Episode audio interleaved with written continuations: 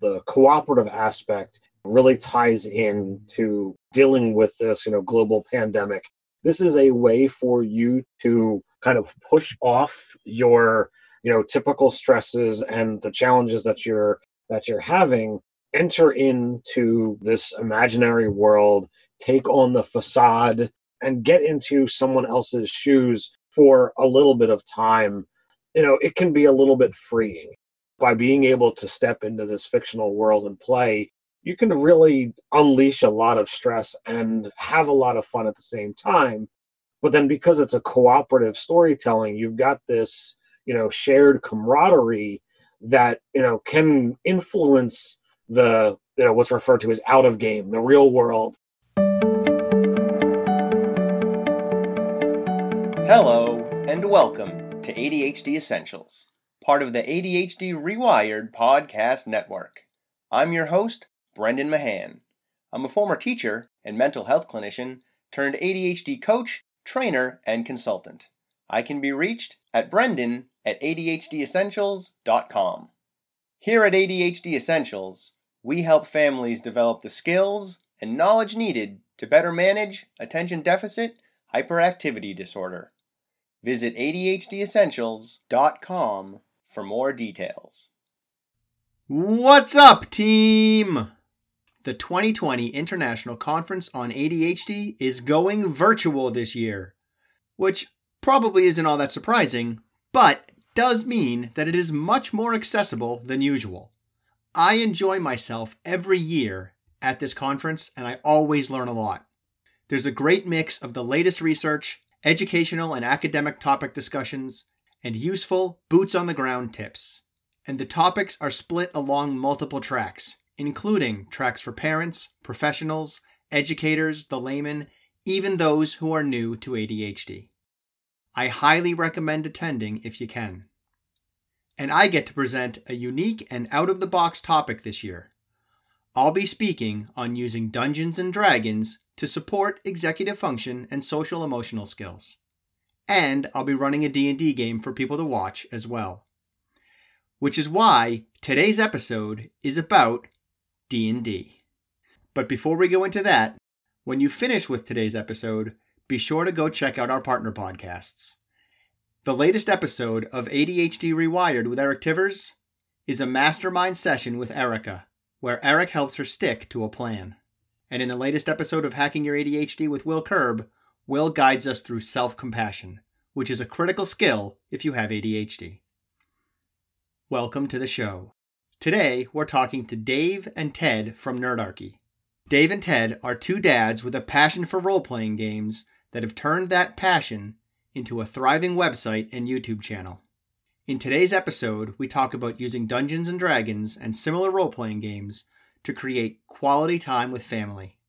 Dave and Ted discuss how role playing games can help us bond as a family how we can improve executive function and social skills as well as increase our social interactions through the games. The best games to get your younger kids started playing, it's not D&D. Why role-playing games make great educational tools and what to do if you think your kids might like it but you're not interested in playing yourself. All right, let's get rolling. I am Nerdarchist Dave from Nerdarchy, for nerds by nerds, and uh, I got this nerd here with me as well. And I am Nerdarchist Ted. And you guys run Nerdarchy, which is a website and also a YouTube channel that talks about Dungeons and Dragons in the big picture. Yes, pretty much. We've got like 3,000 plus videos on YouTube about um, various topics, which probably 99% of them are Dungeons and Dragons. Uh, we've been known in the past to talk about other role playing games and other nerdy stuff. And then the website is you know articles about D and D pretty much. Yeah, our, our focus is D and D, but as Dave says, you know we do have a, a lot of experience with other role playing games, and much of what we you know take from those other games we do to kind of inspire and build our own our own D and D games. Uh, but it's it's it's definitely a passion and a hobby of ours. Clearly, if you've got a YouTube channel, it's kind of moved beyond hobby at least a little. it's been ingrained into our DNA in every aspect of our lives and our families' lives, whether they want it or not. You know, at this point, we've been doing it for the past six years. the nerdarchy portion of it, but we've been playing games for 20, 30 years. And I'm glad you mentioned families because you're both fathers. Indeed. Uh, my son just turned 12, uh, you know, at the time of recording this just two days ago. And then I have a daughter who's eight. I have a 19 year old and a 15 year old. So we kind of run the, the gambit. Yeah, that's a pretty broad swath of ages in terms of what you might be facing with challenges and things for your kids. And it's awesome that you use Dungeons and Dragons as part of your family. Like it's a it's a tradition, it's a it's a hobby that you share with your kids and, and do your wives play as well? Mine recently started playing. I have never played D&D with my wife, although I did meet her at a live action role playing game. You know, she used to play D&D, but after she found you know the dressing up in costume and running around in the woods the tabletop version just wasn't really for her. Uh, so i've never really been able to you know get her back to the table for that. She has tried other stuff with the family but we'll get more into that later. Okay. I recently got my wife to the table for dungeons and dragons like since the beginning of the year and it was a game that is it uses the d&d rules but it's a slightly different setting called humblewood where you're playing as anthropomorphic birds and sort of ground mammals like porcupines and mice and stuff uh, that got her interested. We are we are very familiar. The fine people over at the Deck of Many put out Humblewood. It's a great campaign setting. Uh, I backed the Kickstarter. I've got I've got my own copy here as uh, as I you know already uh, informed you, Brendan. It's it's really great. It's very fun and imaginative, and for children getting to basically play as this anthropomorphic animals, it is a great uh, starting off or jumping off point because it invokes a little bit more animation, uh, imagination because they've got the ability to throw off the the shackles of the normal world of you know dealing with you know humans or humans and elves you know to just like boom it's just animals and that's it's more fun that way for kids i agree i'm finding that to be the case and I found Humblewood through you guys. So thank you for giving that to my family and I. Oh, awesome. Oh, cool. Let's jump in and and talk about what are the benefits of playing D&D as a family? How do we make it happen? How do we get our families to become engaged and crack this slightly complicated nut that is Dungeons and Dragons? It's a little bit of a rules heavy game. So I'd love to hear what strategies and tips you guys might have. Okay, so this is interesting because me and Ted have really diversely different stories when it comes to family gaming. Uh, years ago, I tried with my family, and you know, I had my my son, my daughter, my wife, and you know, the wife was into doing it as a family thing, and uh, my son was vaguely interested at the time, but more in like the mechanics and the gamey part of it and my daughter we kind of got her to the table and we made her like a monster high style character. Uh, and, I, and i thought well you know what? She still plays with dolls and she said you know the minis are just a smaller version. Maybe she'll be into it. And you know we started playing and she was playing a bard and we had the spell cards just to make it easier. And the only thing she really seemed to like to do was play her spells as if they were like yu-gi-oh cards or Pokemon cards, even though she does she doesn't know anything about those games, you know, in in this sense. So the first attempt for me with gaming with the family was actually kind of a fail. It only lasted a few sessions. Um, it, would only be a couple a couple years later that I would then get my son into it, and then my wife would get into it, and then also we're related. Ted is my brother-in-law, so our nephew also joined the game. Uh, but it took something really specific to get my son into it and that was when we played a game called Mutants and Masterminds because he could play a super strong flying purple ape from space. uh, what was the hook that kind of got him into RPGs? So if you're a parent and you're a gamer um, that plays RPGs, if they don't first get into it, there's still hope that they might get into it later. I don't think my daughter ever will, but like now my wife is into it and my son is into it. So there is all there's there's always hopes. I, but I think like the biggest thing is not to like really push it on them and, and force it on them, or they're they're likely to kind of rebel more against it.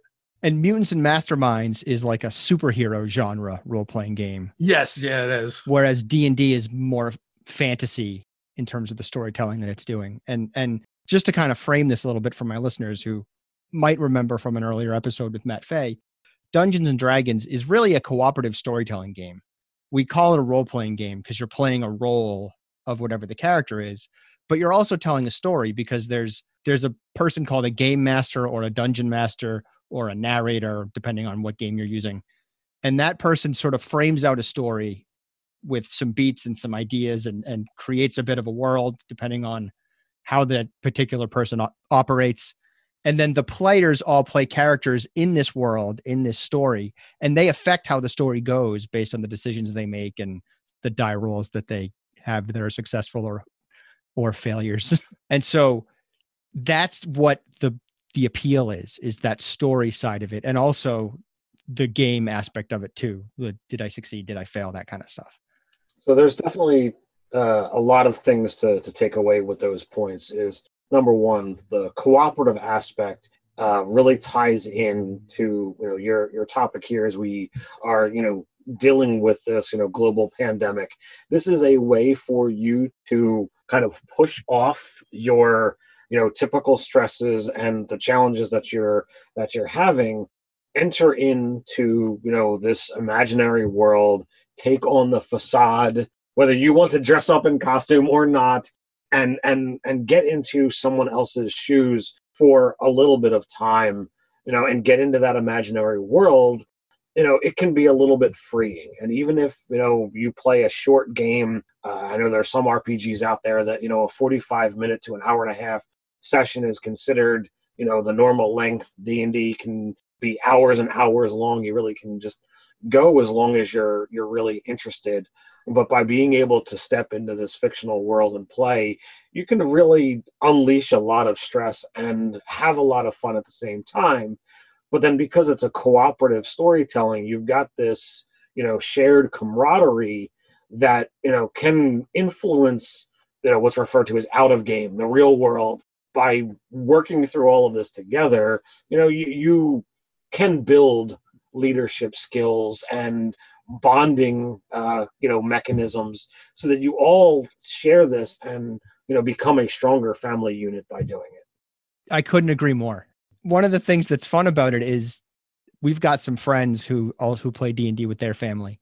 They have these shared stories that didn't exist in the real world. Like you didn't fight a dragon together except that they totally fought a dragon together. Well you know, one of the interesting things about games like these role-playing games is uh, when they've done studies, they find that when you talk about them, you talk about them as if you really experienced it.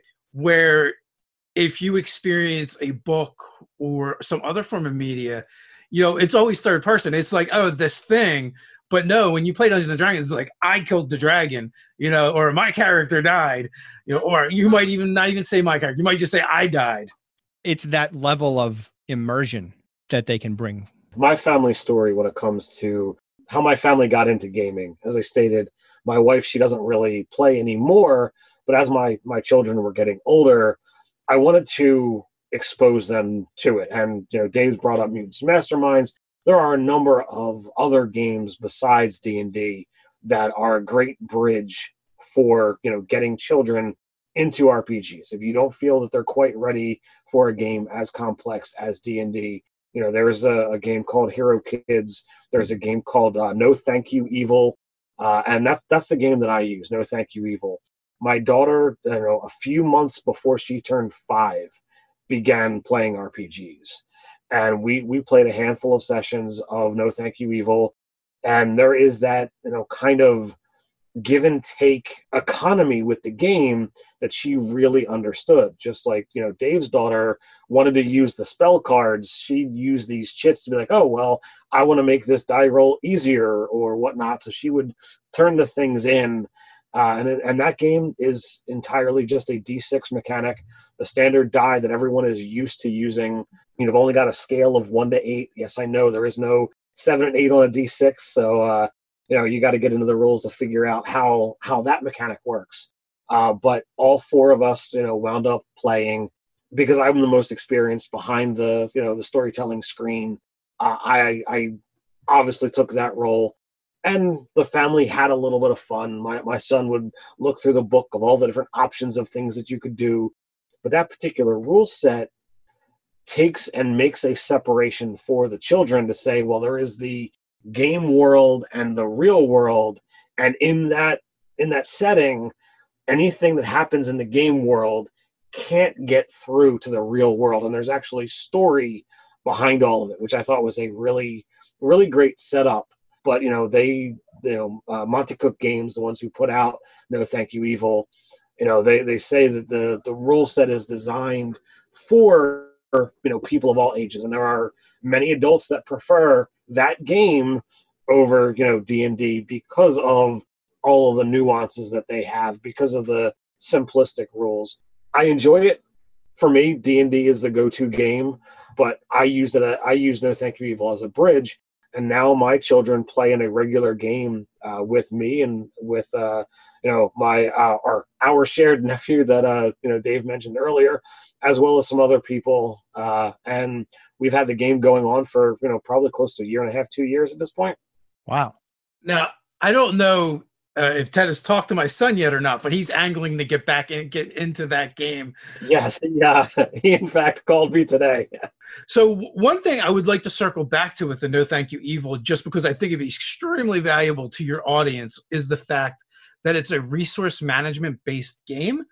And there's physical representations which ted kind of uh, mentioned with, were these chits. So it's great as an educational tool as well because maybe a child can't do the math real quick in their head but what they can do is they can they can see the physical representation and understand how they're they're gaining and losing these resources. That's awesome. And and another thing that's good about no thank you evil is that it the book talks about kind of how do you want this game to feel? Do you want it to feel threatening? Do you want it to feel scary? Do you want it to feel lighthearted? And those kinds of thought processes are important for parents to have when they're setting up a game for their kids to come up with an idea of what they want.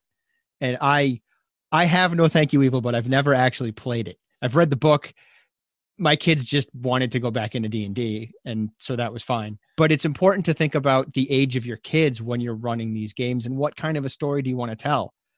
The first game I ran for my boys, they were like 6 and the whole storyline was one of them could talk to birds and and small animals and a blue jay flew over and was like goblins stole my nest and their whole job was to go and find this blue jay's nest with its eggs in it and get it out of a bush and bring it to somewhere safer.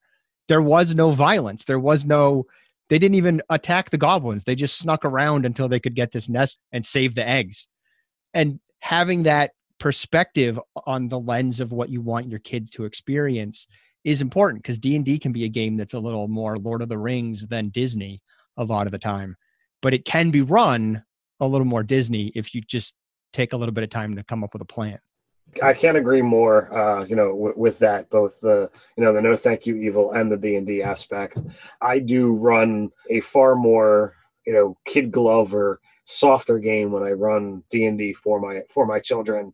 You know, uh, if you've got ways to be a little bit more lenient, you know, you you can certainly do that. And all of these games, uh, one of the great things is is when you when you are the DM, the storyteller the dungeon master, how whatever terminology you want to use, you've honestly you you are in control, and regardless of what the rules are, you can decide. Well, this is how I'm going to do it.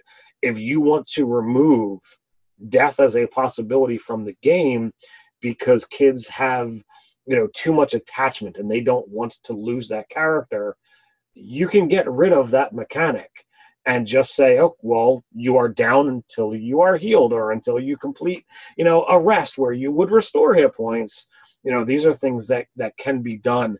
And for children who might have issues with separation or, you know, children who uh, can't take a loss because they've they've already suffered whether you've got a you know a child that's come from foster care or been adopted you know that might be something that that they they couldn't deal with. So these are ways that you can go ahead and make the game your own and be you know be softer about it. So highly recommend doing that if you've got someone who's been down that kind of path. All of this is alluding to something that you guys have codified for me and that's the idea of a session zero can we talk a little bit about that idea?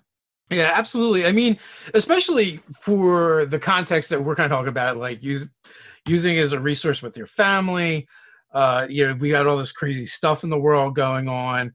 So allowing your fellow players to express what they're comfortable with and what they're not comfortable with is really important. It might be a little bit harder if you're if you're doing this with your family and children. They may not be able to express that as easily as an adult would, but sometimes adults aren't particularly great at it either. But the session zero is just coming together and you agreeing as a group what this game is about. Like you had mentioned the idea of what is the tone what is what is what is it you want the game to do do you want it to be more like lord of the rings or do you want it to be more like disney or something else this is the time for everyone to voice that opinion and then also you know since it's a cooperative game if you're building an adventuring party together or a collective or group that's going to be working together how do they interact with each other how do they know each other why why do they want to hang out yeah and even with kids you can even session zero their characters a little bit in terms of what do you want your character to be able to do? Where is your character going to shine? For my guys, and we didn't actually session zero this, it just came up in talking about the game outside of the game at random times. But Nate is playing a barbarian. So some of this is kind of follows straight from there. He basically wants to play the big, strong hero. That's it. Just big, strong hero is his jam the moments where he's shining and feeling motivated and engaged with the game the most is when he's like punching someone in the face or hitting them with a hammer. That's his deal. Like that's when he's having fun. And also when there's someone to save. As soon as there's someone to save, he's like, we're going to get to save a life. And it's like the best thing. The way his face lit up when he said that was amazing. This is my call to action. Yeah. I must be a hero in this moment. Ah! Right. And I, he felt it. Like Nate felt that in the guise of an owl with an axe, right? Like he felt that I'm going to go save someone's life moment. And Gavin, on the other hand, especially right now, Gavin's struggling with some not feeling like he's effective in general. He's just feeling like I can't do anything right. School is hard. Doing it virtually is hard. This is really difficult. And also, he's feeling a little bit like he doesn't want to get exposed to this virus that's going on. His character is all about hiding he's playing a ranger. He's all about hiding and like taking people out from afar and then doing something really clever and intelligent to have an effect on something else. He's sort of filling in those holes of not feeling safe around people and and not feeling like he's effective enough with this game by being able to be more effective and and also being a little bit sneaky. Some of that is taken from the Ranger's Apprentice series that we're reading as a as a family. But but some of it too is is completely playing out a little bit of what's going on in the real world sometimes you might learn some disturbing things about your children playing this game for me it was my wife that disturbed me they had captured a, a bandit and they tied the bandit to a tree and my wife was like we just have to kill her and i was like what and she, but she was playing much more game than story. She was like, if this, if we just leave this person tied to the tree or let them free, they're gonna come back later because that's what always happens. Yeah. And so I had to say to my wife, like, no, no, no, that's that won't be how it has to happen. And if you take them prisoner, you will get them all the way to prison without them trying to escape and it being a pain in the neck. So I had to kind of session zero a moment in the game a little bit, yeah, to tamp down her level of aggression. you can also you know you might learn things you don't want to learn but you can also learn things that you know you do want to learn things things that are motivational you know when when you get into a game where there are steadfast rules of this is how you do something and you see oh well you know this particular character or sorry this particular you know player or my child uh, is really good at doing this thing. And when they get into it and, they, and they they go through this process and they're successful you know you might find that they're very you know motivation driven by you know this kind of reward but that kind of reward doesn't really mean much.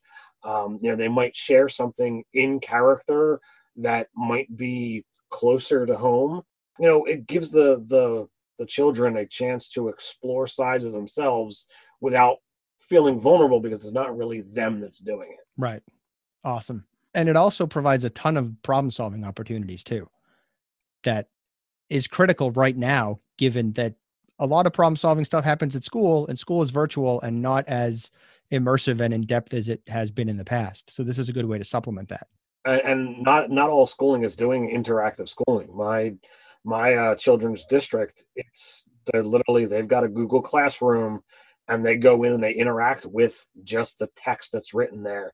If they feel like they need help, they can attempt to get a hold of their their uh, teachers during office hours, but it's not a guaranteed thing. Uh, and that does force my wife and I to do more of the actual teaching and instructions, and it's it's it's been a real challenge for us. I'm very happy that there is this other avenue for my children to get you know interaction with other children and to you know have these you know stress-free moments to just you know fool around and play. My son's playing a dragonborn so it's like a dragon you know humanoid dragon creature that you know casts spells. And then my my daughter who's obsessed with frogs is playing a you know a woodsy you know ranger frog that rides a bigger frog because she is that obsessed with it. That's amazing Also, uh, I'll throw this out there as a resource if you don't mind. OutSchool is a homeschool program, and Megan Hardy teaches Dungeons and Dragons through that platform. And she does like 70 hours a week of Dungeons and Dragons with groups of kids. So, like, maybe if you think this is a good thing for your child, but you don't want to be the one to spearhead it, uh, it's definitely something that you could you could look into. That's great. Yeah, and I'll link that in the show notes. And Megan's games are are you know shorter for the most part. You know, so if you're uncertain as to whether or not your child is really going to get into it, you know, the hour and a half, two hour sessions, you know, are you know easier to swallow as first time gamers. So, what other tips do you guys have for helping people get started? We've we've mentioned No Thank You Evil and choosing an alternative game to get into role playing. D and D is sort of the name that everybody knows when it comes to role playing, but that doesn't mean we have to stick with D and D. So the experience is going to be different for everybody. The biggest thing is just jump in there and start. Right, it's a game like any other game, and the beautiful thing about Dungeons and Dragons is it's a game where the rules don't actually matter as much. It's like whose line is it anyway? Uh, like if you flub some rules, it's not going to ruin the game. You're not going to break the experience. You know, and as you as the more you do it, the better you're going to get get at. Because I mean, while this edition of Dungeons and Dragons is probably the easiest of all of them, it's still you know three books that are fairly thick so it's a lot of information to take in. It can be a bit intimidating for your players if you're you're an experienced gm and are experienced people at the table but you have new players. I like to just tell them just tell me what you want to try and do. And then we can figure out the mechanics and the rules to that later. Like it's it's not as important. It's more fun i think and more important for them to just like focus on what is it that your character wants to do right? If you focus on the rules and what's written on a character sheet sometimes that stuff kind of is more of a hindrance than a help and you get locked into these are the absolute things that i can do. But it's not. In a tabletop role-playing game you can try to do anything you want to do just in the, the real world. You're going to be bound by whatever laws of physics exist in that world and they might be even looser than the real world so if you saw something cool in a movie and you see an opportunity to do it, why not? If there's the big wagon wheel style chandelier with the rope, you know, and you want to try and cut the rope and drop it on your enemies, go for it. If you want to kick over a barrel at them, why not? So I just like to, you know, tell new players like just play, just don't worry about playing the game. Kind of like play your character. And even if there isn't a big wagon wheel chandelier, because the person telling the story didn't describe a big wagon wheel chandelier, that doesn't mean there isn't actually one there. You can just say, Hey, is there a big wagon wheel chandelier in this bar somewhere?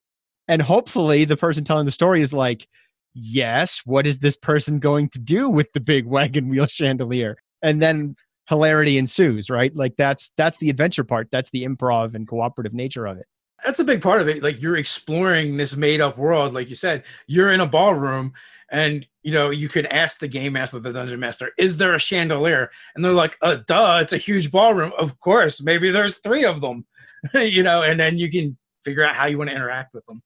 So I would say that there are loads of resources out there, uh, whether it be websites, YouTube channels, you know, podcasts, what have you, that are going to give you both player and DM tips you know, as you said in the beginning, you know, we are a YouTube channel. We, we do have a website. You know, Dave says we've got over 3,000 videos. Our website's been going on for over five years at, at this point in time. So there is a lot of resources that we have put out there alone, let alone everyone else that's doing this, you know, uh, as well. So you can always turn to those kinds of things to say, how do I do this or how do I do that? And you know, you might have to watch a couple of videos or read a couple of articles, but you're going to find some of those answers without even needing to to bother anyone. And all that's going to do is going to improve your game, whether you're a player or a DM. Let's revisit some of the benefits of playing this game that families can gain. What have you noticed from talking to people probably all over the world, given how popular your YouTube channel is, um, or even just from your own families? What are some of the benefits that you're seeing people get from this game? So, one of the things I can say is you get a lot more social interaction from people that you might not normally get. People that are more introverted, maybe they can get into their character and, and engage with a group of people. So I, I feel like there's a lot there's a lot of benefits there. As Ted had mentioned earlier, it's great for relieving stress and anxiety right now we got a little bit extra of that going on. So it, you know, it's definitely helpful there. I mean, we literally have a friend who you know used to call us up. This is for the parents, right? Your show. Mm-hmm. yeah, and he used to call us up and be like, "Hey, I had a bad week at work. I want to kill shit. Can, you know, uh, are we gonna game this weekend?" But you know, also for like kids and younger people, it's problem solving skills. It's you know, you, there's a lot of math and reading involved in it. Tons of benefits you know you you get as dave says the interaction but you got the camaraderie. Through gaming i have made so many friends over the years. Uh, one of one of my best friends uh, you know was a friend of a friend who the first time I, I met him in person was when he was coming over to game when i was you know just a teenager at that point in time. Uh, and you know we've maintained a you know a friendship for a long long time you know you get to meet people all around the world if uh, you're willing to you know game with those online. And right now that is kind of the only way to do so safely. Uh, i've met some amazing people you know doing this nerdarchy thing that you know i never would have had a chance to meet if i wasn't willing to join groups and talk to people uh, through this shared hobby You've got, you know, the self-confidence boost that comes with being able to, you know, complete a story or complete a mission. Uh, I wasn't all that great when it comes to when it came to sports when I was a kid. Can't really say that I am now either, because that's besides the point. But by being able to do this imaginative, creative, pseudo-intelligent uh, hobby, you know, I was able to build confidence. And when I, you know, decided to become that paladin or that elf or that fighter, whatever have you, I got to feel better about myself because I could I could accomplish something physically that in the real world never never could happen or never would happen. On the ADHD side of things, one element that I want to point out for parents is this is a great way to train your kids executive functioning and problem solving skills. Because as the DM, you can be that second thought that a kid might not otherwise have. The kid might say, I'm going to go punch him in the nose because that would be cool and they're really excited. And as the dm you can say like okay i'm, I'm not going to say you can't punch him in the nose but i'm going to tell you that if you punch him in the nose this this and this is going to happen and it's all going to be bad. And your character could probably figure that out. So not saying don't just i just want you to go in armed with that knowledge. Are you going to punch him in the nose? Here are some of the potential consequences of punching you in the nose. Right. That is a really great point. You know, for for those players who are, you know, regardless of whether you've got a condition or whether you are just, you know, uh, quick with a thought, uh, you know, without really thinking about what that action is going to have, you know, it can actually teach compassion. It can it can teach them to think about the actions before you do. Uh, so for anyone, you know, adult or child, that's uh that's actually a really good thing as well and even going very basic as we're talking role playing games even teach you how to take turns. Because when you enter combat there's a thing at least in d&d called initiative where you roll a die and get a number and that's when you go. When that number comes that's when you get to decide what you're going to do in this combat or this situation. And you have to wait. You have to wait for your turn before you get to go. And early on when i was playing with the boys there was a little bit of a learning curve on that. And even still, the more exciting the game gets, sometimes there's a little bit of a, is it my turn yet? Do I get to go yet? So even something as simple as that is a learning element of Dungeons and Dragons and role playing games in general. It's got a you know a little bit of teaching patience as well. Right. Uh, and and you know along those same lines, you know there are advancements, there are are ways to get better, stronger. Uh, so there is a you know risk versus reward uh, education level in there as well. And for folks who love video games, where you get to have that growth and see that progress, whether it's going up in the video game level or the character advancing. Video games stole that from Dungeons and Dragons. If your kid loves that about video games, D&D can do the same thing. Yeah. And they're not staring at a screen interacting with maybe people over the internet, maybe no one. They're interacting with mom and dad and their brothers and sisters and that sort of thing. There was one thing I did have a thought about too, as far as you know, getting your kids into tabletop role playing games. I don't know if we you were talking about it earlier when we're while we're recording or you know previously, but the idea that a lot of kids are in front of their screens, they're doing screen time, and they're playing video games. Pay attention to what they're playing, what kind of genres, and what they like, because you can use that as kind of the gateway into a tabletop role playing game. None of their games are fantasy, well, Dungeons and Dragons probably might not be the game for them you might need to find something that has lasers and blasters and rocket ships to hook them in. You know, and you know the same thing would go for if you know all they play is fantasy games. Then yeah, look at Dungeons and Dragons. So you can kind of try and match their interests to the right role playing game. And there's tons of them. Dungeons and Dragons is actually one of the more complex games. So if you find one of these other ones, there's a good possibility it might even be easier to learn and teach. There are games that have simpler mechanics that have, you know, only use either a single die or a single type of dice. Uh, I mean, there's literally a role playing game out there for just about everything, if not everything. Uh, there are system generic role playing games that you literally could put anything as your backdrop and you just use the rule set to create your character and play in the world that you want. Now, what is the children's favorite TV show? Are they obsessed with, you know, Pokemon or Disney movies? Okay, we're going to get into that. The Disney world is all all connected all of these things exist and you want to go do this you know adapt a rule set and use how to train your dragon totally doable not not a problem might take some creative thinking and finding the right rule set but it's out there and that's part of the magic of these games is that you can pretty much do anything with it if you're going back to we, where we started if your kid loves the marvel movies mutants and masterminds is the way to go because that's superheroes if your son loves How to Train Your Dragon and your daughter loves Frozen, Hiccup can meet Elsa. They can go on adventures on the back of Toothless if you want. Well, you know, oddly enough, one of the core mechanics to No Thank You Evil is having a pet or a companion. You know, a game like that already has that built in because, like, we already know as gamers, if we've been doing this for a while and you've played with a lot of kids, that they always love pets or compa- and companions. That is actually kind of the you know even though my my game is D and D, that is kind of the the major theme of of that game that I'm running. Uh, out of a five person party, three of them, if not four of them now, all have some kind of companion to go along with it. It's like, all right, we've got some way for there to be an animal with everybody, even though you know the rules haven't really made it available for every class. So it's like, all right, we're just gonna we're just gonna make this happen, and they're all having a blast. They're all loving it. And another way that pets and companions can come in sometimes is you've got a bunch of older kids and like one five year old. A lot of the time, the five year old plays the pet or companion. I've had I've encountered that on several occasions, and mostly the five year old's perfectly happy playing a random cat or a or a magical dog or something, and they're off just gleefully causing mischief. And yeah, you have to clean that up as a player, but it's still extra fun and you kind of humor the five year old. So that's another way to use pets and companions is to bridge that age gap. So just being mindful of time.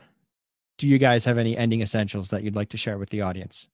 Uh, so, uh, you know, kind of to cover some of the, the basic points, there are a lot of skills, uh, you know, that D&D or role-playing games is, uh, in general are going to teach children compassion, problem solving, connectivity in this, you know, very important time of self isolation.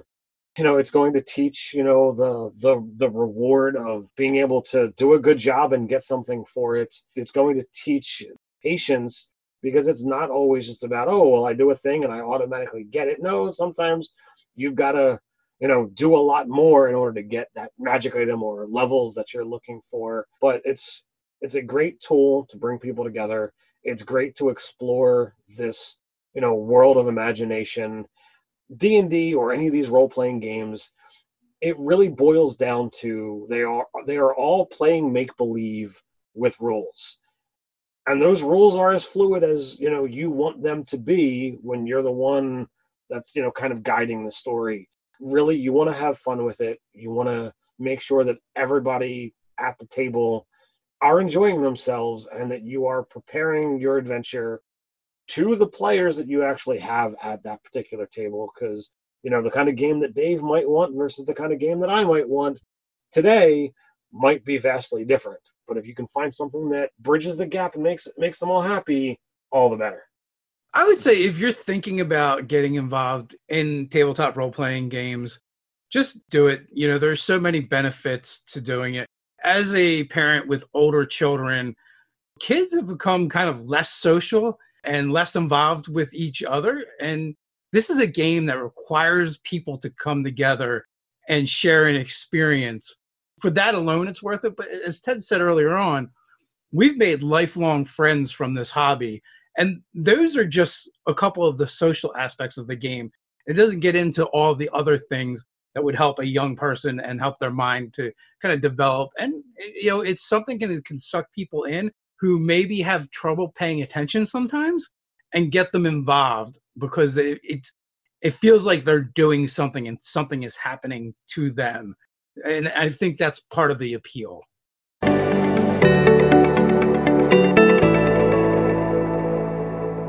Hey, you're still here. Nice.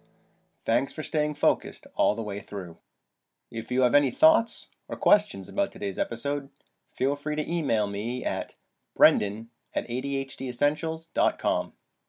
And don't forget to check out the website, adhdessentials.com, and visit our Facebook community. I'm looking forward to talking to you again next week. In the meantime, keep focusing on improvement over perfection. 10% better is all you need.